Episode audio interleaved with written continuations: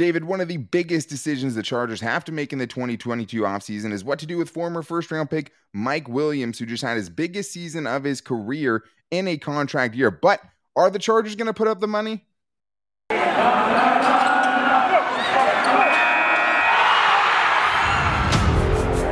You are Locked On Chargers, your daily podcast on the Los Angeles Chargers, part of the Locked On Podcast Network.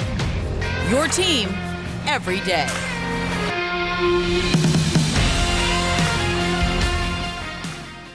What is up, and welcome into the Locked On Chargers podcast. I'm your host, Daniel Wade. Joined as always, my co host, David Drogemeyer. And today's episode is brought to you by OnlineGambling.com, the place to be for all the latest gambling news and tips throughout the NFL playoffs. Visit OnlineGambling.com slash NFL to get the edge over the competition during this year's playoffs. All right, David. Well, before we get into things, if you guys want to make sure you never miss a show, make sure to go subscribe to the new Locked On Chargers YouTube channel and follow the show for free on all platforms. But we have a lot to get into today because we're going to get into some voicemails. We know we've been promising you guys some voicemails, and we have a great one to kick things off on what to do with Mike Williams. Do you give him the almost $19 million for the franchise tag? Do you give him the multi year extension? Do you let him walk away, which is what one of our callers thinks is the right decision today. So we'll get into that as well as what the Chargers need to do as far as the edge rusher position. How do you address that? Do you bring back Nwosu? Do you you know trust Chris Rumph at this point to take over that mantle? And also much more on today's voicemail episode, including Derius Swinton's 10th grade honors English teacher making an appearance on today's show, and also maybe some options at tight end too. And a Calvin Ridley trade was even thrown into the mix. So a lot to get into, but I think we have to start, David, of course, with the Mike Williams situation of it all. And it's coming from one of our OG callers. So let's hear what Barnaby has for us. Hello, this is Barnaby from the 805. And uh, I have a thought that why don't we let Mike Williams walk? There's my thought process behind it. One, he's going to cost so much money, probably 15 million, maybe 20. And that's a lot of money that I'd rather use for our defensive purposes and right tackle purposes. Let's throw in Josh Palmer as the number two. I think he's actually good enough. And then whether it's free agency or in the draft, let's have somebody real fast to add that threat to our offensive game. I think that would just be amazing. Last thing too is just Mike Williams back. He's always going out. He's always injured. I feel like you give him 50, 60 million, and then he's going to have all kinds of uh, back problems and all kinds of health issues. Free up that space for someone else. It's going to help us get us to the glory land. Keep up the good off-season work. Boss up. Well, thank you, Barnaby, for calling in. And I mean, to be honest, this one voicemail did spark a 30 minute conversation between me and David before the show. We did a full podcast just about Mike Williams. I mean, we almost just had to turn this into a full Mike Williams podcast. But you also, Dev- David, took exception though with one of the things that Barnaby talked about, including you know the injury prone tag that Mike Williams always seems to get labeled with. Yeah, that's the one thing I, I had to put to bed immediately, guys. There's a difference and a distinct difference between playing hurt and playing injured or being injured. Okay. Mike Williams has played 15 games pretty much four out of the five years he's been in the league. So that injury prone moniker needs to get thrown by the wayside because that is not accurate. Okay. That's one thing we have to address right right now. He's not an injury prone player. Has he dealt with injuries throughout his career? Has it maybe affected his play? Sure, I think we can safely assume that or say that, but he is not an injury prone player. Yeah, and I think that's fair. I mean, he's a guy that I mean, before this season, I mean, this was his healthiest season. You didn't see him on a ton of injury reports. You didn't see him miss any games because of that, right? And I think that's one thing he has going for him. He did miss a game from COVID, but he da- didn't actually miss any games due to injury, and he was on the injury report a lot less. That's what he has going for him for sure. But I still think it's such a tough decision that the Chargers have in front of them because one thing that I think is being underrated about Mike Williams right now, because there's a lot of people seemingly willing to let him walk, is the fact that, I mean, what quality, you know, what are you putting on as far as Justin Herbert's ability to make big time throws to Mike Williams in clutch situations? Because the one thing he has done a lot, David, is make the big catches throughout the years. And that's also, I think, throughout his career. For sure. And I also think that's covered up a lot of the bad games that he's had as well, where he doesn't have a lot of receptions. So I think it works both ways. We saw what he was able to do in this offense, leading the team in receiving yards, over 1,300 mm-hmm. receiving yards. More than 300 more than he's ever had in a season before this. And most catches, he blew that away this season. Nine touchdowns, the second most receiving touchdowns that he had, you know, in his career at this point. So, uh, did I say 1346? I mean, Yeah, yeah, 1146. yeah, I, I definitely made Mike Williams much better for a second. But yeah, 1146 still, I mean, by quite a bit beat what he had done before in the same Yeah. amount of games, right? But I think the, the hard thing is is can you pay him this off of you know one really really good season? Because before this the most catches he's ever averaged in a season is 3.3 per game.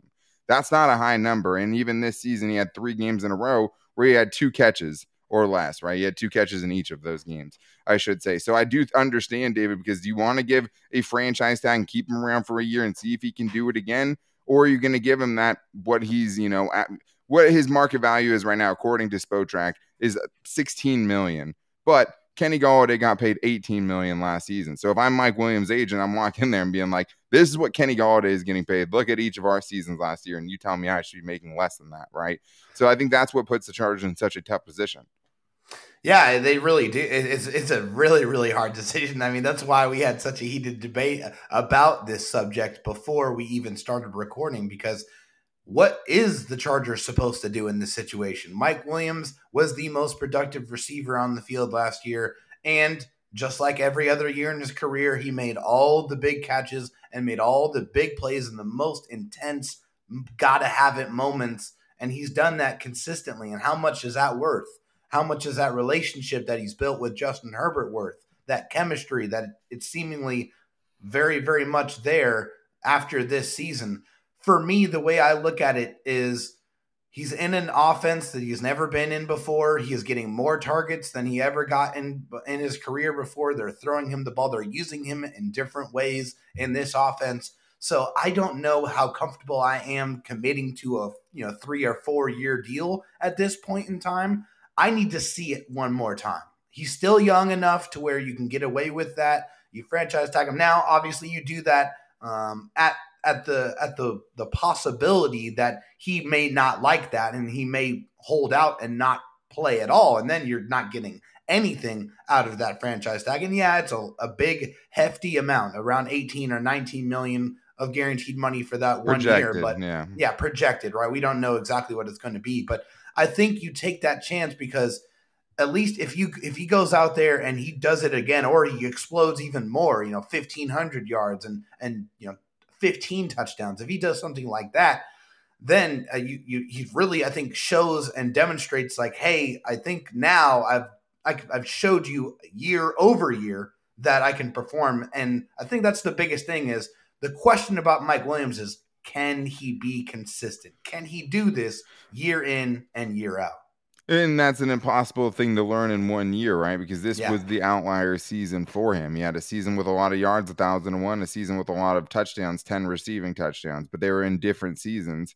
He had an awful rookie year when dealt with a lot of injuries. It, it's been up and down. And I think it's just can you pay him $18 million and Keenan Allen $20 million, right? Because that's the other thing, and pay those two receivers and still build, build out the rest of your roster and still fix the defense. Because, yeah, Barnaby, I mean, you would love for you know that money to go towards fixing the defense and right and helping you get a right tackle potentially and all those things but like are we so sure that a Josh Palmer can come and step in and make up 1146 receiving yards in a year and make up nine touchdowns that Mike Williams had like I think you would have a much bigger season than he had his rookie year if you thrust him into that role but I don't think it looks the same and I don't Yeah. know if you necessarily they don't have they don't bring the same things to the table it's just no. Are you willing to pay Mike Williams 16 to 18 million dollars potentially knowing his shortcomings, knowing he's not going to be an elite separator, knowing he's not going to always be open, knowing that a lot of, you know, his big time plays might have to come from jump balls down the field or blown coverages because he had a fair amount of that as well, well set up plays where he's running wide open down the field, right? And how much better is Mike Williams with Justin Herbert throwing him the football? Right. And that's another thing you always have to weigh. So, like, this is a really tough thing to do. I mean, I just don't know what the replacement is. Like, I think you obviously still need a speedster and all of those things, but that wouldn't necessarily take away what Mike Williams brings to this offense. I mean, you could have both of those things coexist because they bring totally different skill sets. If you bring in that guy who can get the catches and your yards after the catch, right? And that's one thing they really don't have at all right now is that guy that can be explosive after the catch and take the top off the defense. And there's not a lot of those guys out there that can do both. That's not always an easy position to fill. No. But you could definitely have both of those, and it's not like they would be stepping on each other's feet because they just bring different things to the table. So right. there's a lot of things different you have to factor in your into toolbox, as Joe Lombardi likes to say. Yeah, and I mean, having that extra $18 million doesn't necessarily automatically build you a right tackle into good defense. Like, it's obviously a huge chunk that could go towards a lot of things. It's all about what you do with the resources that you have. We've seen plenty of teams throw a, a exorbitant amount of monies at different players and just fall flat on their face. So, just because the Chargers have all this capital does not guarantee that they're going to use it the best way. Well, and I think both of us think that Mike Williams will be back, just knowing how they feel about him. Oh, yeah, the organization loves Mike. And I right. think that's one thing people need to remember after what Brandon Staley said about Mike, what Tom Telesco said about Mike. The Chargers love Mike Williams. So I think that definitely has to be understood as well. And he was a huge part of one of the most efficient offenses in the league this year. And it's not yeah. saying that somebody else couldn't do that and maybe improve this offense at all, but it's hard to just automatically say, hey, they let him walk. They can bring in somebody, an Allen Robinson in free agency potentially, right? Or a yeah. DJ Chark, and he's going to imitate that production. Right. So I think that's just the hardest thing to do is to decide how much you're giving this guy, knowing what his track record is and knowing that four seasons out of five were inconsistent. He's had so I said season. franchise tag, right? Right. What do you say? What what is what is your decision? If you're making that choice, what are you doing? I mean, there's a number obviously that I would like. I mean, I think if you could bring him in, obviously like $14 million under the market value, you would do that. But he's not going to take that realistically, nor should he potentially. Yeah, unless he gets, you know, 60, 70, you know, 60, 70% guaranteed. But you also don't know what you have to let him get to free agency, right? And also the other teams have a chance to really jack that number up if you yeah. want to see if you can land one of those other receivers, because I don't think Davante Adams is walking through that door. So I think that's always the tough thing to do is. Uh, it, is to make these decisions. That's why you get paid the big bucks, Tom Telesco, right? Because it is yeah. a tough thing to do, and I think they will end up bringing it back. For me, if I had to pick one, I'd probably say franchise tag and just see one more season at that 19 million and know that it's probably going to hurt my ability to build the roster this year, but it's not going to take a lot away from an offense that doesn't need much help.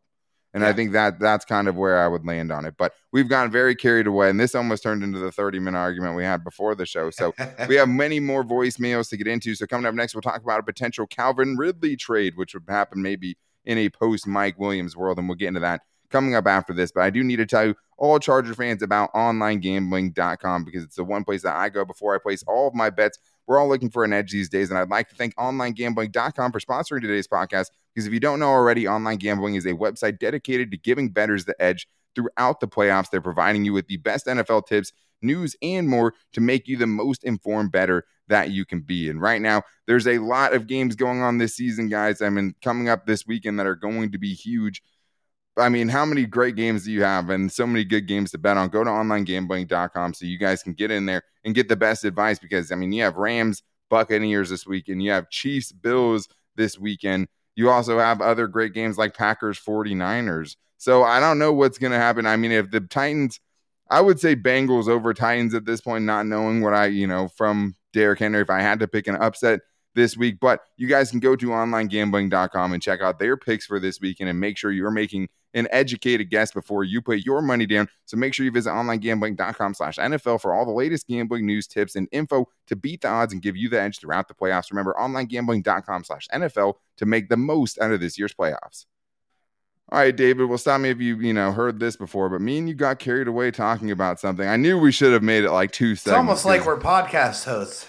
And we'll revisit the Mike Williams thing, you know, and, and we should have given more time for it, but we, we do have a talk. lot of well, one the other thing is too is that we just have a lot of voicemails. We know you guys have been putting your voicemails in, and we want to get to them. Thank so you guys. We have another OG caller on this one. We had a lot of first time callers on today's show as well, but we do have somebody that's called in and supported us for a very very long time. That's Zach from Florida. So let's hear what he asked for us this week.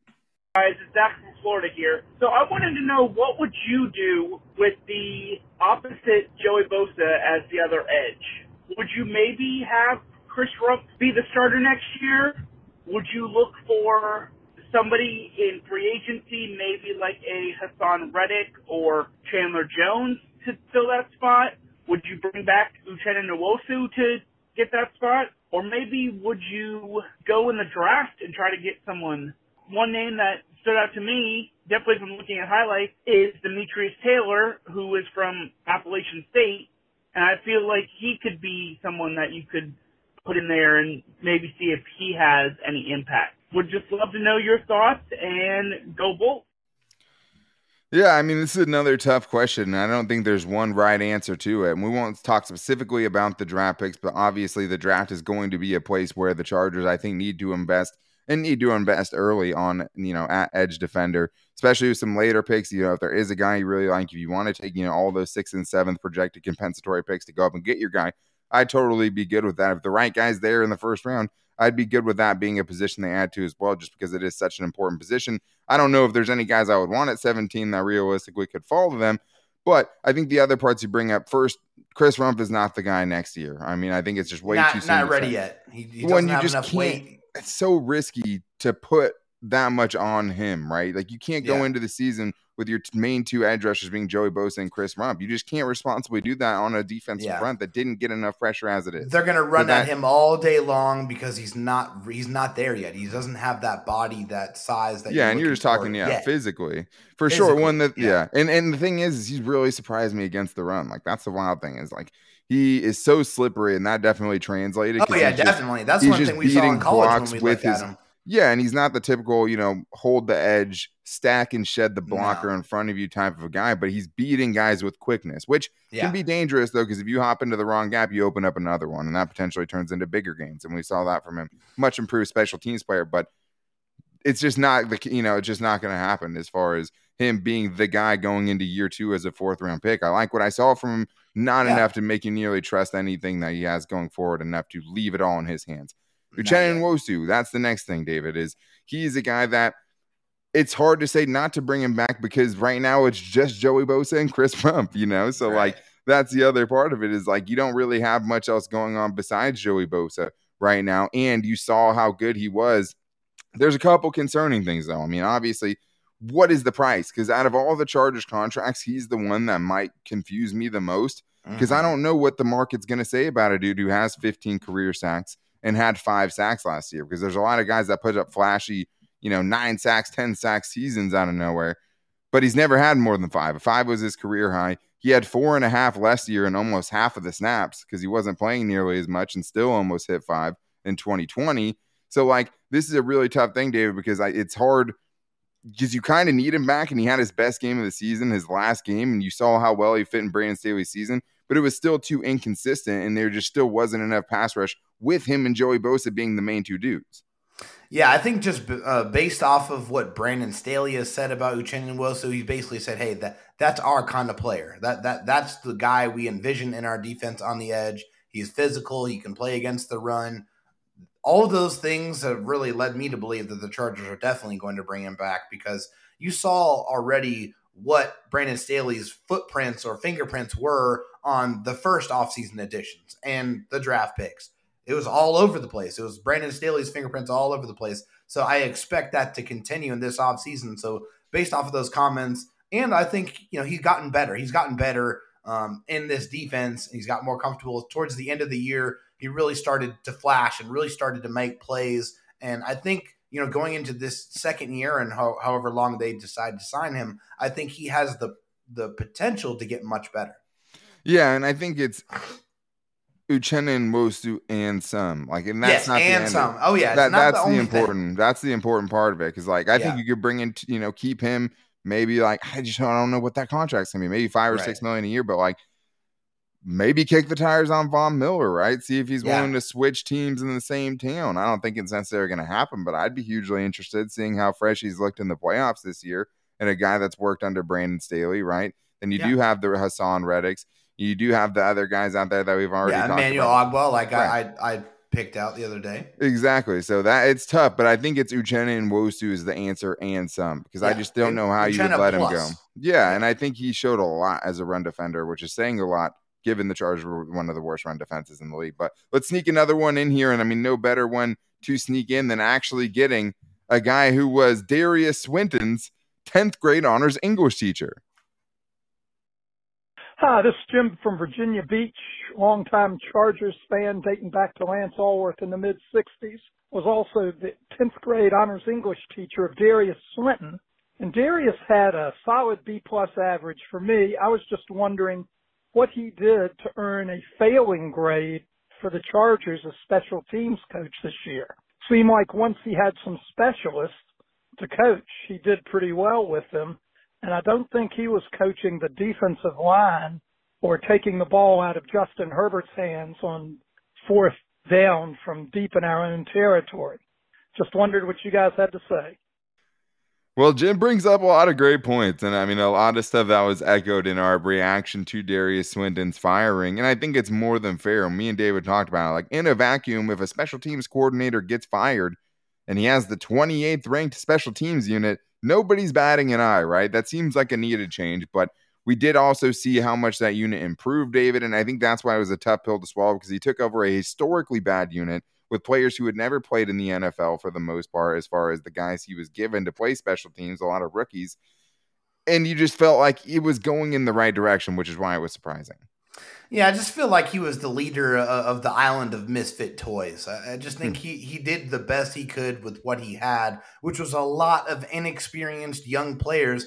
Some guys had never played special teams before in their life. So I think he did the best he could, and and I, I, agree with Jim. After they got Andre Roberts and after they got Dustin Hopkins, that unit definitely got much much better. There's no question about that. And personally, I think it was a little bit quick to pull the trigger on the, on that situation. I would have liked to seen Derius Swinton get another opportunity to get another year with more people that are probably going to be better suited at, at attacking improvement on that unit. But at the end of the day, the NFL is a results based business, and unfortunately, 28th in the league is just not good enough. It's better than the years before, but Brandon Staley is not going to settle for 28th in the league. And so he's going to take this opportunity to get somebody else in there. But I feel like if Brandon Staley wants this unit to really improve, he really needs to get the type of guys that are going to allow that improvement to take place.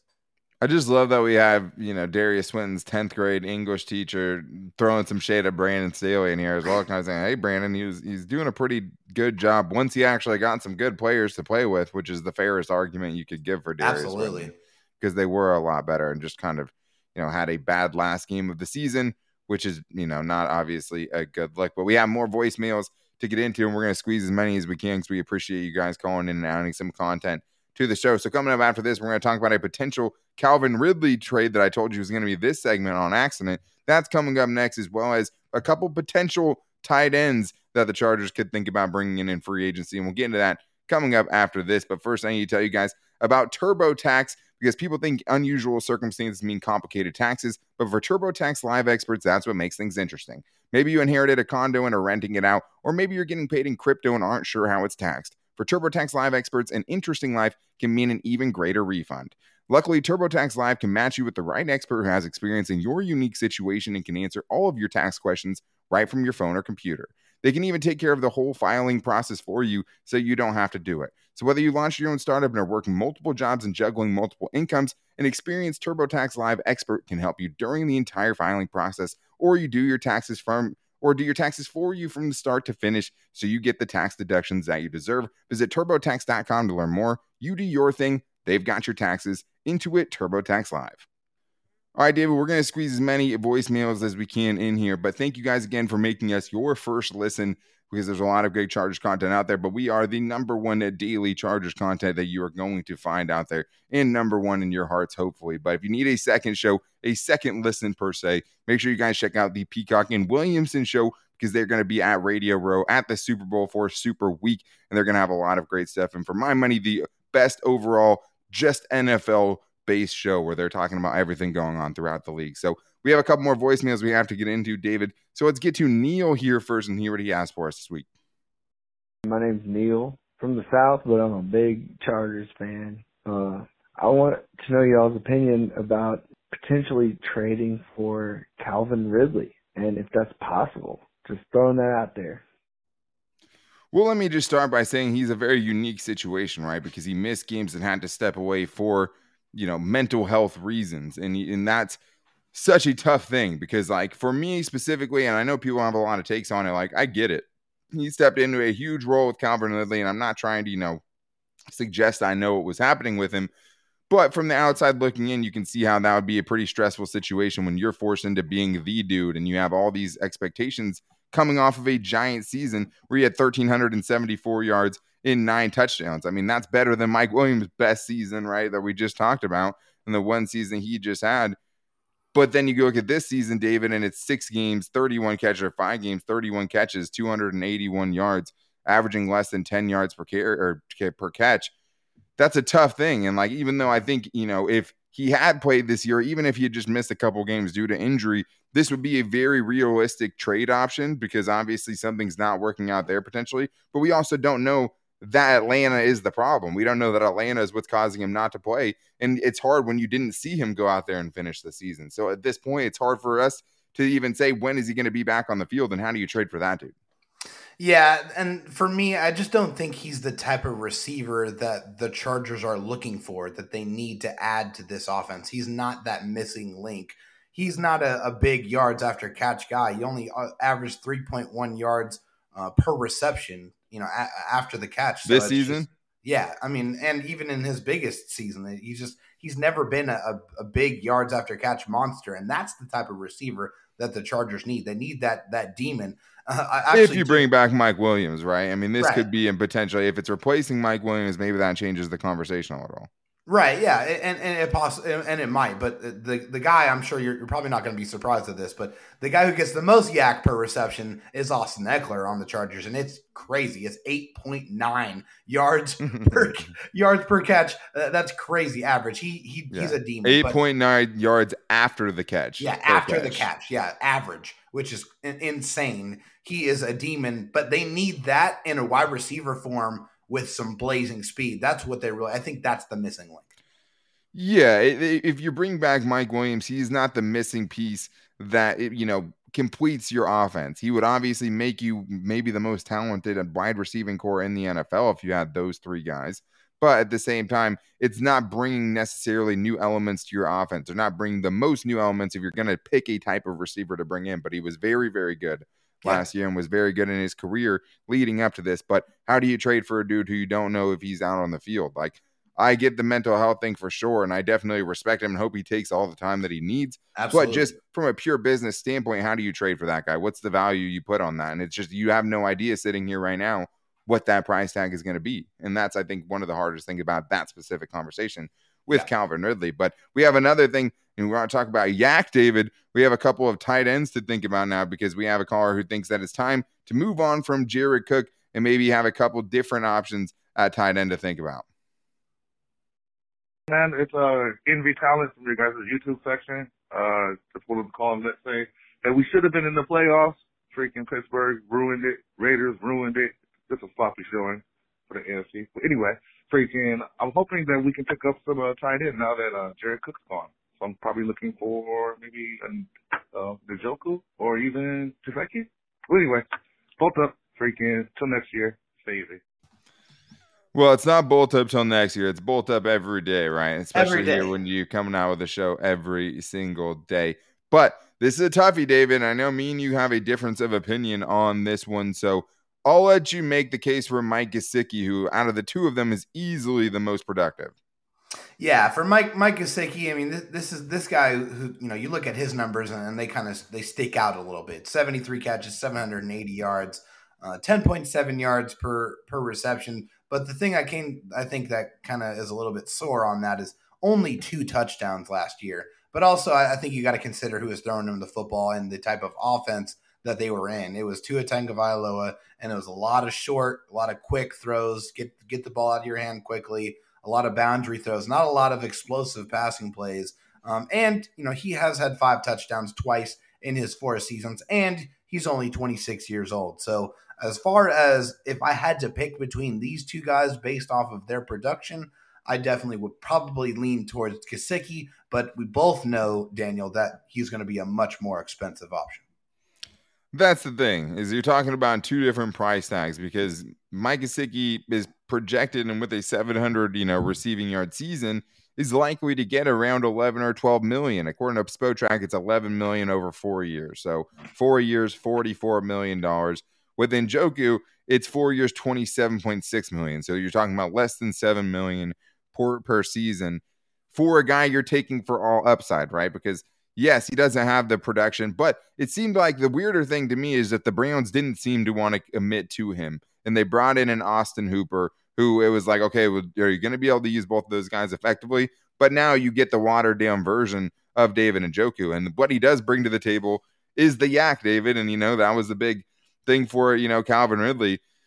Mike Gesicki doesn't have a lot of YAC. I mean, Mike Gesicki averages 3.1 yards after the catch per reception. You know what Jared Cook averaged this year? 5.1. That's a two yard advantage that Jared Cook, the guy we haven't really been thinking of as a YAC monster for the Chargers, had more than Mike Gesicki. Three is not a good number. Then you look at David Njoku, right? The number's around eight yards per catch after the reception. So he's getting eight Take out the game against the Chargers and then look at his stats. Yeah, I mean, okay. How many guys in the Chargers could do that? I mean, Jared Cook wasn't going to be able to break that off.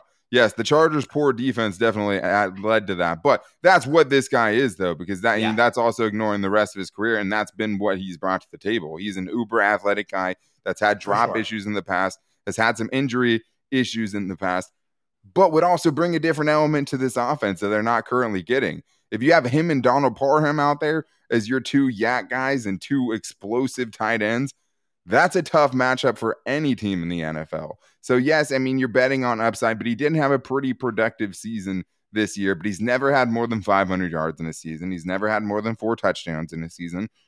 But kind of like with Mike Williams, he was never really the focal point of that offense, and it didn't ever seem like they really used him right. So for me, I'm taking, you know, if I could get David and Njoku on a two year, $14 million deal, I'm signing up with that before I would sign up for the four year Mike Gesicki $45 million deal. So that's where I kind of land on it. And I think for me, it's you can find that where, you know, Tre' McKitty can turn into a nice possession receiver. You know, you could potentially yeah. have Stephen Anderson back as a nice, solid route running receiver.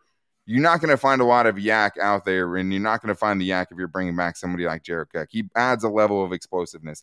Oh yeah, that's one thing we can definitely both agree on is we yeah. do not want Jared Cook back at all. Yeah, I mean, I would much rather take and and you know take a flyer on somebody like this because I think David Njoku in this offense could put up a season better than what we just saw from Jared Cook and hopefully not be nearly as frustrating. But let's sneak this last one in here. I was going to cut it short, but we want to get as many people involved in the show as we can. So let's hear what Wilson has for us before we get out of here. Wilson from Richmond. Once again, uh, Achilles heel. The run defense shows up at the worst time. Ends our season. But I'm predicting that next year we'll be in the Super Bowl. I think it takes a loss like this, this point in the season, the right few pieces on defense, strengthening the right side of the offensive line. I think we will be primed for that Super Bowl run next year. So, I mean, I think we'll have the Super Bowl conversation at some point, and I think what the Chargers could do next season, if they make the right moves, at least is squarely put themselves into Super Bowl contenders, right? And that's yeah. just giving yourself a chance and having a realistic chance to go up against the big dogs in the AFC and whoever comes out of the NFC. The part I want to talk about here, though, David, is just is there something tangible that can be taken away from a game or a season like the Chargers had where you come up just short? Can that bring you fire to your team? Can that give you the chip on your shoulder the next season to kind of propel you onto bigger and better things? I, I, think absolutely it can, especially with the Chargers being in this situation to where they're right on the precipice of getting to the playoffs. They were they were right there. They were a couple of plays away from being in a playoff spot where a lot of people around the league would have preferred the Chargers to be in the playoffs over the teams that made it and were a lot more scared uh, of the Chargers if they were to make it. I am sure Kansas City teams, is a lot happier that they got the Steelers instead of the Chargers after seeing that result. Yeah, they beat the they beat the brakes off of the Steelers, but they knew that they were not going to do that to the Chargers based no. on how the Chargers have played the Chiefs. But yes, I think this is a could be a huge galvanizing moment, and this is the window. This is the opportunity this year. They have all the resources. They are right there. If they make those right moves, they very well could be a very, very dangerous team next season.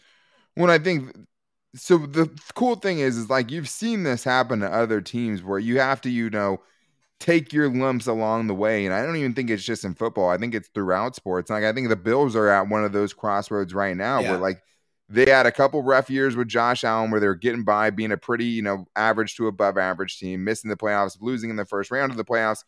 And then last year they were dominant, but still couldn't get that off their back in the playoffs. And now they have a chance this weekend to potentially control everything in the AFC if they go out there and beat the Chiefs, who they walloped in the regular season. It's different doing it in the playoffs. And I wish Justin Herbert would have had that experience because even if they got bounced in the playoffs, such valuable playoff experience. But the one thing Yeah. Justin Herbert got this year that he didn't get in year one was he basically got some borderline playoff games. They knew the last two games Oh, of yeah. the season they had to win. He wasn't playing for that during that four game winning streak at the end of 2020. Those games did not matter, even if they came back and won them in the fourth quarter. This year, he had the stakes. He had the biggest stage that he's been on to this point in his career, and he fell a little bit short against the Raiders and not by his hand, right? So I do think there is something to that. And as much as I'm a numbers guy and I like to, you know, have that tangible, that logic behind something, I also was a football player and I know what these kind of things can do for you as a football player and how these galvanizing moments, as you put it, can actually have a tangible effect on you. And I do think this was a learning process for a young coach, a young quarterback, and a Yes. young team. And I do think that when they get to that stage next season and they have to go into those wars in December, into January, they're going to be very happy they had those moments this year because they are a little bit battle tested for that. So next year, I could definitely see them making some noise, making it into the playoffs, and being a very dangerous team once they get there. But we went way too long on this one. We appreciate you guys hanging with us and make sure you never miss an argument like you got on today's show. Make sure to follow the show wherever you get your podcast from for free on all platforms Spotify, Apple Podcasts, Google Podcasts. And you can also subscribe if you're watching on YouTube right now to the channel because we love all you guys' support on there. And we're obviously getting some new voicemails from new voicemail people because of the YouTube channel and that different audience. So we appreciate you guys all. But thank you again for listening and making us your first listen. You can also find the show on all of our social media. You can find the show on Twitter at Locked On LAC. You can find the show on Facebook on our Locked On Chargers Facebook page and also our Locked On Chargers Instagram page. And if you guys want to be like today's show, you can get on the show with the voicemail line. The number to that is 323 524 7924. And we appreciate you guys giving us some things to talk about and letting us know what you want to hear about. But that's going to do it for today's show. We'll be back with you guys tomorrow before the weekend to wrap things up. But until then, take it easy and go Bolts.